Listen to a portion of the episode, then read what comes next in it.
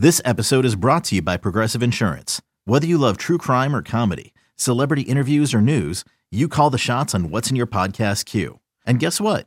Now you can call them on your auto insurance too with the Name Your Price tool from Progressive. It works just the way it sounds. You tell Progressive how much you want to pay for car insurance, and they'll show you coverage options that fit your budget. Get your quote today at progressive.com to join the over 28 million drivers who trust Progressive. Progressive Casualty Insurance Company and Affiliates. Price and coverage match limited by state law. How long did the rain end up knocking out your electricity?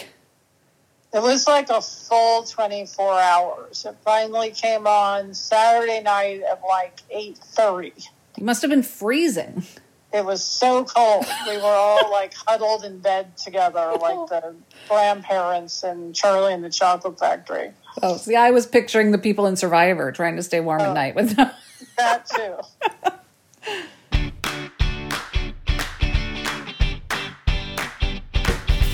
Hi, and welcome to Happier in Hollywood, the podcast about how to be happier, healthier, saner, more creative, more successful, and more productive in a backbiting, superficial, chaotic, unpredictable, fundamentally insane world.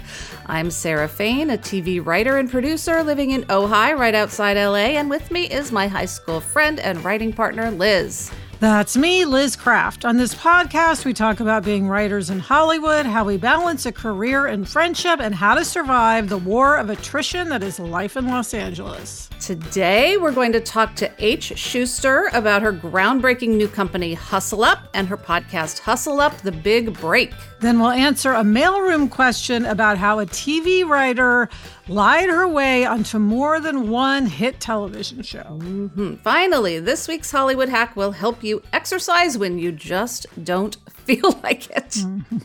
Also, Sarah, big announcement. My sister and co host of Happier, Gretchen Rubin, her book is coming out, Life in Five Senses, on April 18th. It's great. I have, of course, read it but it would really be amazing if people would pre order. The big thing that you can do to support an author is to pre order their book. I have already pre ordered Life in Five Senses. Hopefully, you have pre ordered it. Oh, I have. I'm so excited. I'm jealous that you've read it. yes, I have. At least one draft. I don't know if I've le- read the absolute latest. But anyway, so pre order Life in Five Senses today. But first, we want to remind everyone that on March 6th, Fantasy Island is moving to 9 p.m. on Monday after 911. And that, of course, is on Fox. And it'll be available next day on Hulu. As always, we're super excited to be following 911. And this episode, Liz, is the one that stars Marie Osmond. Oh my gosh. And Sarah, she's everything you want her to be in front of the camera and behind the scenes. Just Absolutely. a lovely human being. And speaking of behind the scenes, we are prepping a behind the scenes episode for Fantasy Island. So if you have any questions about any behind the scenes stuff, send us an email to happierinhollywood at gmail.com. Okay, Sarah, it is time for From the Treadmill Deaths of, in which we talk about what's most pressing in our work psyches and this week it's talking with Hustle Up founder and CEO H. Schuster about expanding diversity in entertainment. She also has a podcast. H. Schuster is a senior media executive with more than 20 years of experience producing TV and leading divisions at major media companies and startups. She founded Hustle Up to democratize and diversify access to the industry by connecting millions of creatives worldwide to each other and to the companies that need to staff them. The company's mission is to transform Hollywood's old clique with one click. H has helped shepherd high profile hits, including the Kardashian franchises The Biggest Loser, Master Chef, Tabitha's Salon Takeover, and others. Of course, I've seen all of those, Sarah. yeah, and Liz, you and I have known H for like a hundred years. Soon after we moved to LA, we were in this incredible writers group, and H was in that writers group. So I feel like she's, you know, she was one of our first friends in LA. Yeah. H, welcome. It's so exciting to talk to you today. Hi. It's great to be here, you guys. I, I I would like to see you in person, but on a podcast is like almost as good. yes. it's what we're used to now. That's right. That's it's right. Sadly true. Well, it's super exciting to be here. I think you guys have created such an amazing podcast and I enjoy listening to it. And now I get to actually be on it. So that's very cool. Well, and now you have your own podcast, which we will get to.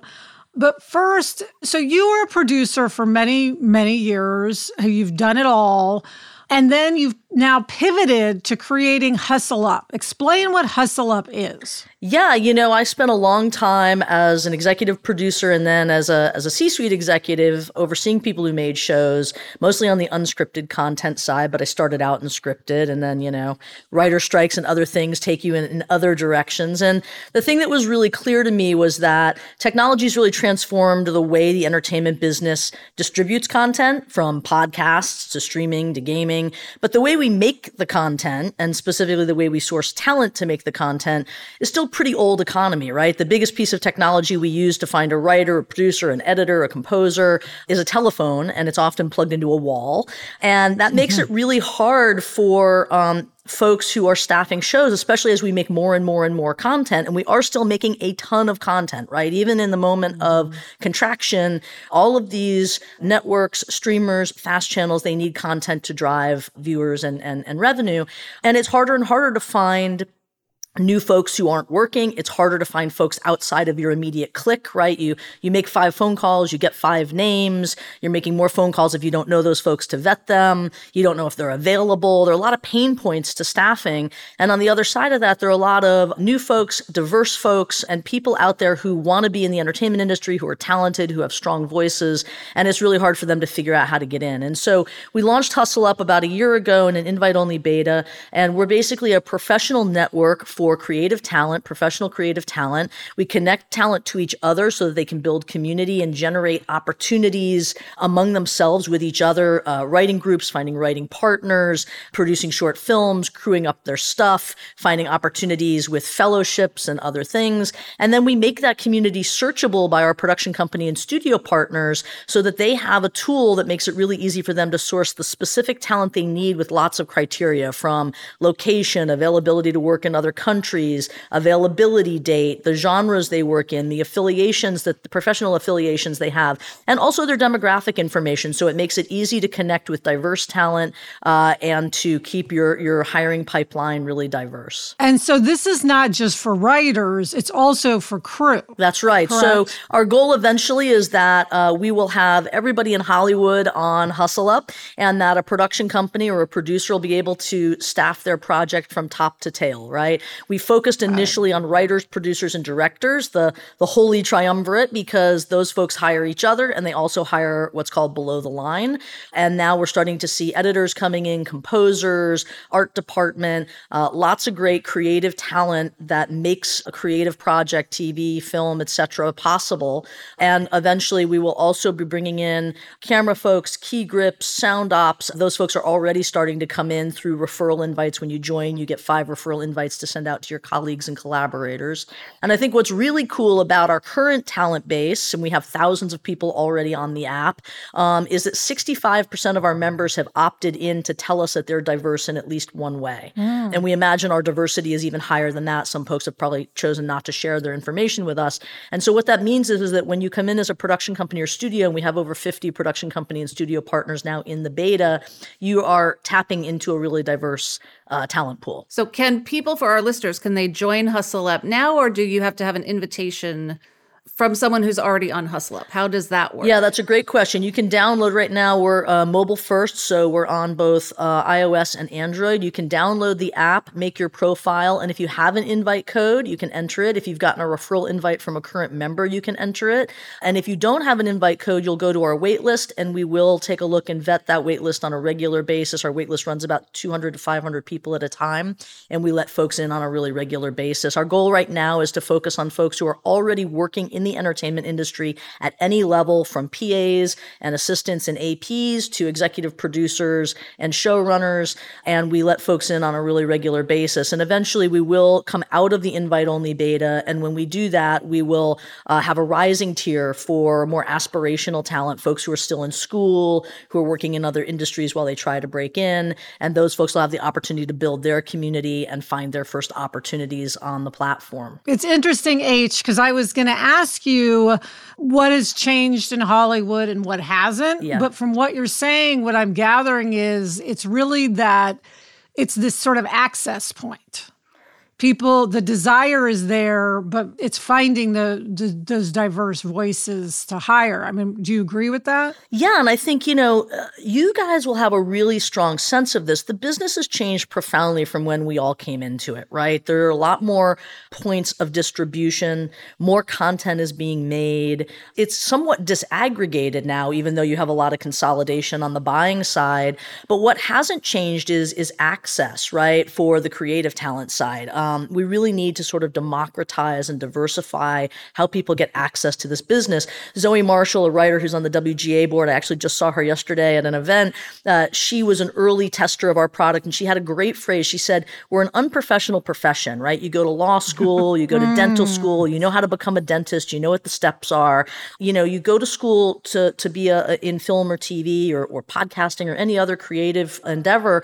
You know, you graduate school, you put all your stuff in the trunk of the car, you drive across the country, you sleep on your friend's couch in Silver Lake, you're waiting tables, you're trying to find the UTA job list, which is still a, a, an attachment to an email. Um, you know, you, you, spend three years, you're like, yeah, I'm going to find this moment of serendipity. You know, Steven Spielberg's going to sit in my section at Craig's and I'm going to pitch him my idea and, you know, it's going to go great. I'm going to meet Sarah and, you know, and, and Liz at an event and, and they're going to, you know, they're going to take me under their wing as an assistant, whatever that moment is, right? But it's, it's a moment of serendipity. And if it doesn't happen, you put all your stuff back in the trunk of your car and you drive back to name your, your state, Ohio, wherever it might be. Uh, and you're back in your mom's basement, right? And, and then you go to law school. I did it the other way. I went to law school first and then I came to LA. So I, I have my fallback plan. But, you know, I, I think that what we're really trying to do is make it much easier to network, to build community, to find those opportunities with each other, to generate opportunities, and then to connect with jobs at companies who might not have ever known you were there and that you had a skill set that they really needed.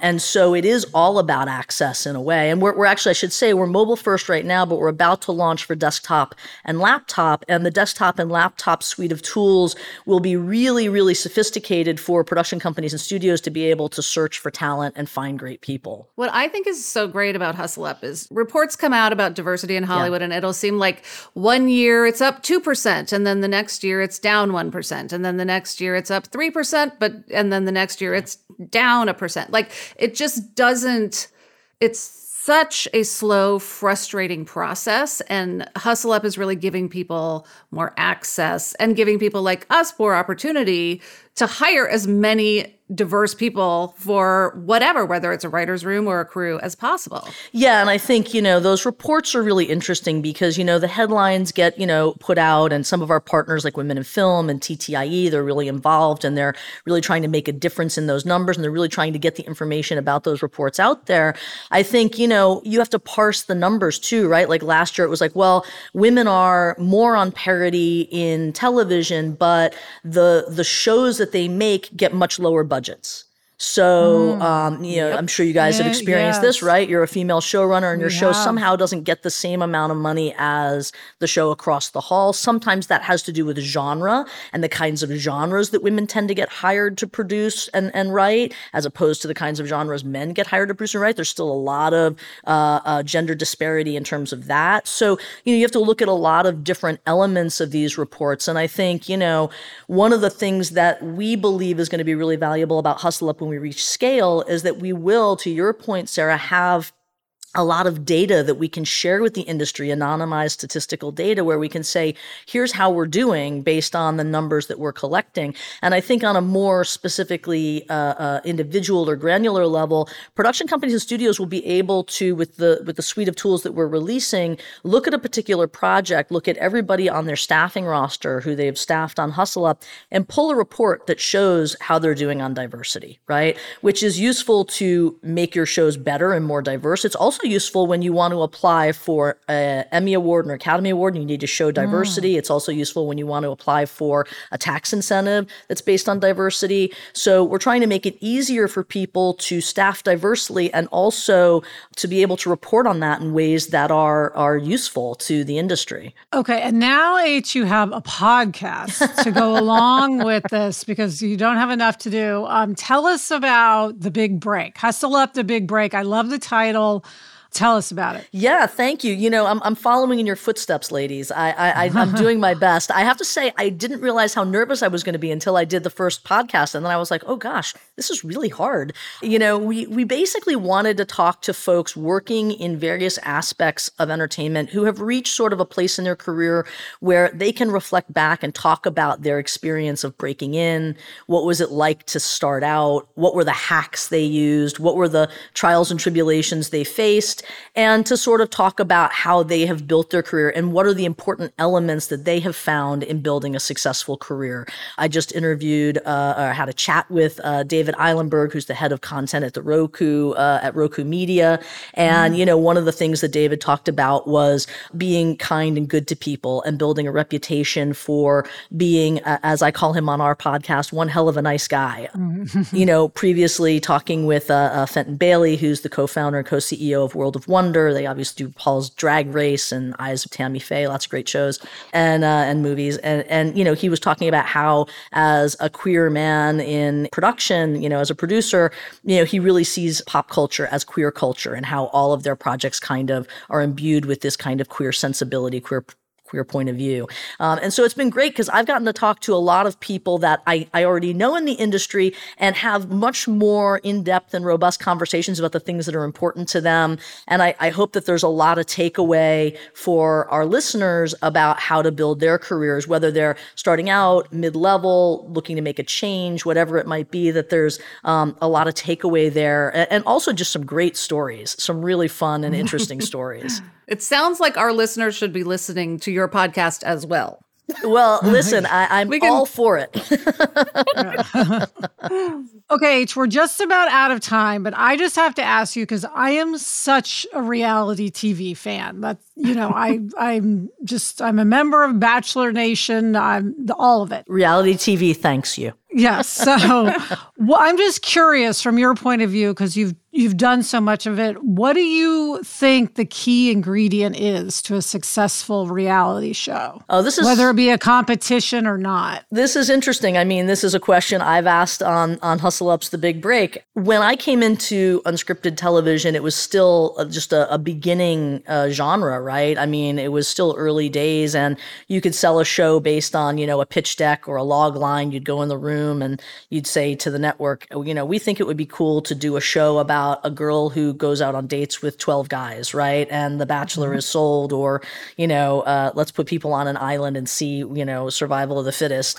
I think now it's it's much harder. The the genre is mature, and you know, there's a lot of content out there. But you look at, for example, the new uh, show in the UK, uh, Traitors, The Traitors, Yes. You know, it's it's an original format. It's done extremely well. Now, of course, it's going to travel the globe, and it's all about finding, I think a format in terms of the formatted shows i'm talking about like the bachelor not not a docu series which is really contingent on finding characters. But for a format it's all about i think finding the structure in which you can provoke people to do interesting things and have interesting mm. reactions and that there are stakes in the game because it's essentially mm. a game and and that you're going to be able to cultivate and tell a great story right so you know for survivor it's probably a mix of great casting of contestants who you know are going to uh, have interesting conversations and conflict and alliances and allegiances in the wild but then also putting together great structure and challenges and format to make sure that all of those uh, personality points come out in the course of the show. Mm, yeah. So it's sort of like scripted TV where it's at the end of the day lightning in a bottle. That's right. It's totally lightning in a yes. bottle. but now I want to know what your startup question was. Now I really want to know. Well, I will ask you. It was just that having a startup is just notoriously so difficult. So I was curious what the hardest part has been for you? Yeah, so I've been having a blast. Um, we're still a really early stage startup, but you know, and and we have a very small team. But it has been so much fun to build this thing and to roll up my sleeves and have sort of a hand in everything from product design to marketing to figuring out you know what the pain points are with our customers. I think the hardest thing probably is raising money. Um, that's mm. you know mm. gotten harder as the economy has gotten more challenging. I will say we we closed our seed round a few months ago. We over over uh, subscribed our seed round, which I was really happy about. And when we started to raise, I said to some of my early advisors, I want to raise from all diverse venture capital. And they were like, You're ah. out your mind. And, you know, basically that's 1% of, of venture money, or about 1% of venture money is diverse. Um, and I'm happy to say we closed our round with all diverse funds. Mm. So uh, we took all diverse money that was also incredibly strategically valuable for us. But it was it was challenging. I had never gone out and raised money quite in this way before. And you spend. Uh, my wife was like, "Oh my God, you just spent nine hours pitching the company, like just back to back to back to back, one call after another." So you know, I, I, I'm lucky that I spent years pitching shows in television where I learned how to read the room and uh, you know graciously accept the no and move on and not you know want to crumble in a corner, uh, you know, uh, crying or you know uh, pouring a scotch, uh, or or maybe both, you know, and that that was challenging to to go through that process, but it also was really helpful in terms of like as I honed the message and and had to answer tough questions from very smart people, very smart VCs. It helped me also recognize where we needed to go and what we needed to work on as a company. So mm, that is well, it's amazing that you've done that. We cannot wait to just watch Hustle Up, blow up, and scale. Thank you. And to use it as well yes. in our in our careers. So and thank you, H, for joining us. Everybody, listen to Hustle Up the Big Break. Thank you. It's been so much fun to see you guys, even if it is on on a uh, mm. uh, on, on, a Zoom. Yes. Uh, and I hope that we get to break bread in person sometime soon, ladies. Yes. yes. So great to see you. Next up, we are going to answer a question about a fellow TV writer who lied her way up the ladder. But first, this break.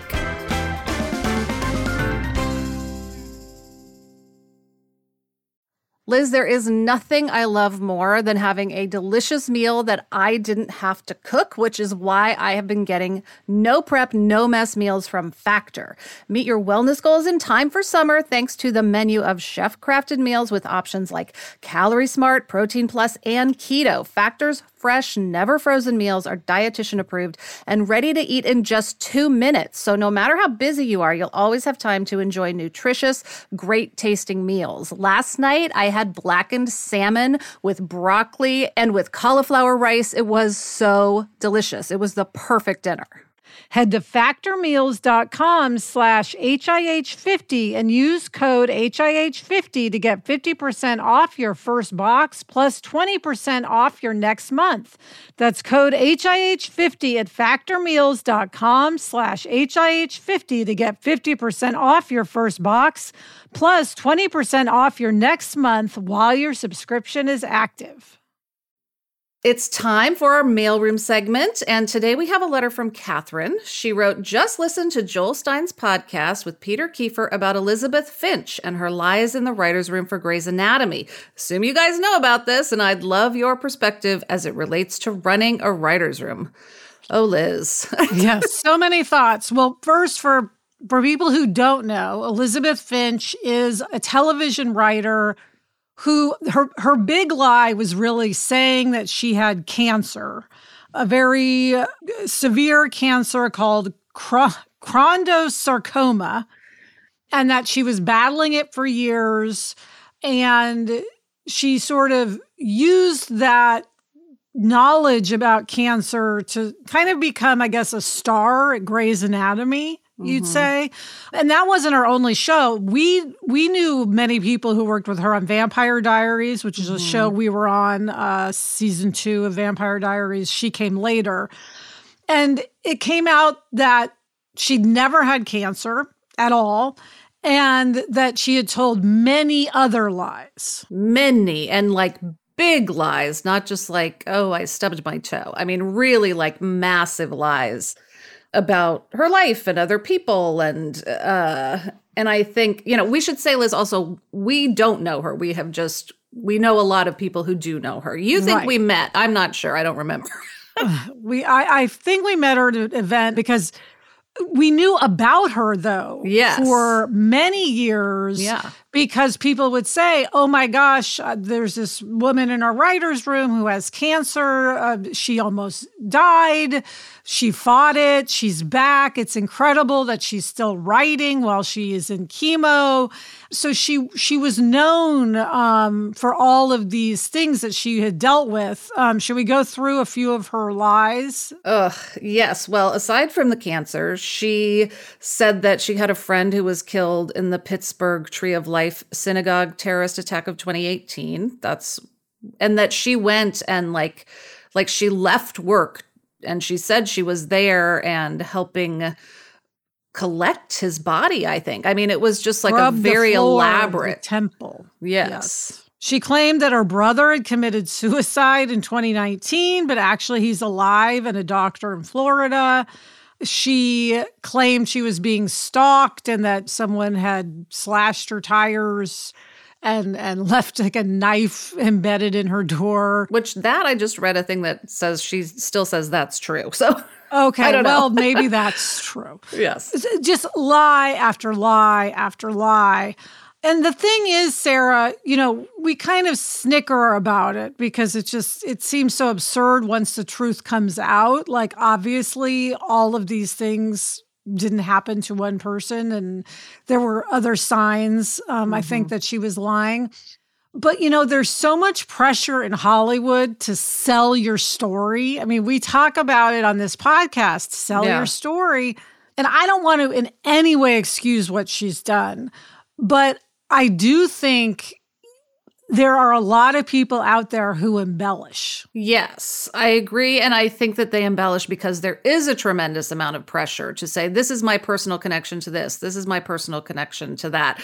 We are writers. We should be able to manifest ideas from our heads without actually experiencing them. That is our basically our entire job. But for me, the thing about her is she really hurt a lot of people. Like she damaged a lot of people's careers. You know, she accused people of things that they maybe Yes. didn't do, and that damaged their reputation. She, it seems like, got people, at least one person fired in the room. She would kind of you know, because she was the expert who had cancer, she would be the person who silenced other people's ideas. So, uh, like, she really had, I think, a measurable negative impact on a lot of people's lives and careers. Yes. And, you know, an interesting fact is that at the same time that this all came out, Shonda Rhimes, who she was working for at the time when this came out on Grey's Anatomy, had another show on Netflix based on Anna Delvey, who is herself a notorious liar. Yes. Anna Delvey sort of went around New York saying that she was an heiress and she scammed a lot of people out of money and, and also tried to raise money um, for something she wanted to start. And that show, for anyone who wants to watch it, is it's really entertaining. is called Inventing Anna. Um, and Anna Delvey herself is very interesting. But I just thought it was like life imitating art, imitating life. I thought, wow, this this same show could be about Elizabeth Finch. True. Yes, absolutely. So, I don't know. I mean, it's a mess. It's and it's sad. I think it's sad. For her, it seemed to be about attention and power. Yes. And that's, you know, I mean, I guess that's Hollywood, but uh, it's, Yes. you know, it's brutal. And it, it's not the first time it's happened. When we were starting out, Sarah, Yeah. we were so envious of a writer named Riley Weston who was on Felicity. Felicity, Felicity starred Keri Russell as um, a, a student at NYU, and we loved the show. And we're like, oh my gosh, look at this 19 year old writer, Riley. Weston, who's on Felicity. And there were all these articles about how they'd hired a college age writer on Felicity to give it that real feeling of college. And then it came out that Riley Weston was actually 32 and she had totally lied, if not about her identity, then certainly about her age.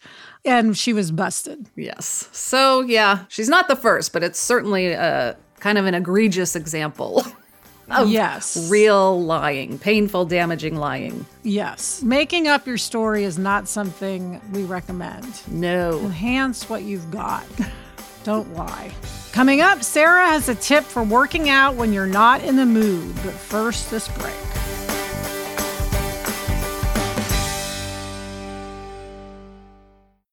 Okay, Sarah, it is time for a Hollywood hack. And this week, the hack is fitness dice. Yes, this is something that I got for Violet for Christmas, but it's really also for adults. It's just really fun. I think it came from Uncommon Goods, but this is not an ad. I'm not entirely sure. But it's dice, and you roll the dice, and it tells you like what exercise to do, how many reps to do. So every day, if you do it over a series of days, you get a totally different workout. And it's kind of like, oh, what's it going to be today? And it adds a little bit of whimsy and fun to your workout. And especially like, I mean, it's been raining for a hundred Yes. years here, it seems like, which is wonderful. But if you're stuck inside going like, oh, I'm going to do some fitness dice, they're very fun. Well, I love because it's reframing working out into a game. And, you know, I love anything that's reframing. Yes. All right, fitness dice. We will link to those in the show notes. And now, Sarah, every week, um, one of us is going to offer a recommendation for a book or podcast or TV show or movie that we're loving right now. Doesn't have to be something new, just something that we like. I am recommending three podcasts this week. Um, All right, go these are crazy. for- these are for niche audiences. So you'll either love this and want to listen or have zero interest. Okay. These are just what I'm interested in. So, for those who love The Real Housewives, I'm recommending Two T's in a Pod, which is hosted by Teddi Mellencamp and Tamra Judge, who are one's a former and one's a current housewife. I am recommending Bachelor Party, which is about The Bachelor, and it's just an amazing breakdown of The Bachelor, hosted by Juliet Litman and Callie Curry from The Ringer. And then, Sarah, for those who are interested in cults, as I am, I am recommending A Little Bit Culty, which is hosted by Sarah Edmondson and her husband, Nippy Ames, who are former members of the NXIVM cult headed by Keith Raniere, and they were instrumental in exposing it. Okay, well, that one I am definitely interested in. The other two, probably not so much, but I am going to be all over that one. Yeah, and it's about different cults. So it's all about different cults and what people have been through. And it's fascinating. And the fact that they themselves have been through it makes it even more interesting. yes. And that's it for this episode of Happier in Hollywood. For questions or comments, email us or send us a voice memo to happierinhollywood at gmail.com. Thanks for listening, and please follow us if you haven't already. Thank you to our guest, H. Schuster. Listen to her new podcast, Hustle Up The Big Break. Also, thanks to our executive producer, Chuck Reed, and everyone at Sankola Sound. You can follow them on Instagram at Sankola Sound. Thanks to everyone at Cadence 13. And as always, thank you to Gretchen Rubin. Happier in Hollywood is part of the Onward Project. Listen to the other Onward Project podcasts Happier with Gretchen Rubin, Side Hustle School, Do the Thing with Whole 30's Melissa Urban, and Everything Happens with Kate Bowler. Get in touch. I'm on Instagram at sfain and Liz is at Liz Craft. We also have a Facebook group. Search for Happier in Hollywood on Facebook to join in on the conversation. Until next week, I'm Liz Craft, And I'm Sarah Fain. Thanks for joining us. It's a fun job. and we enjoy it.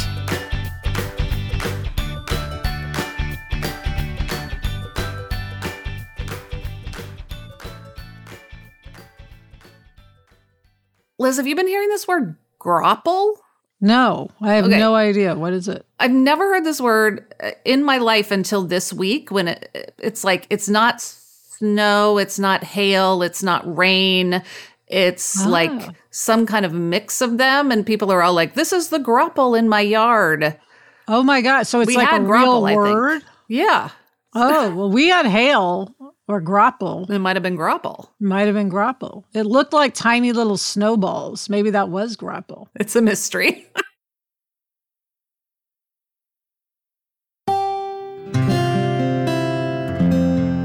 From the Onward Project.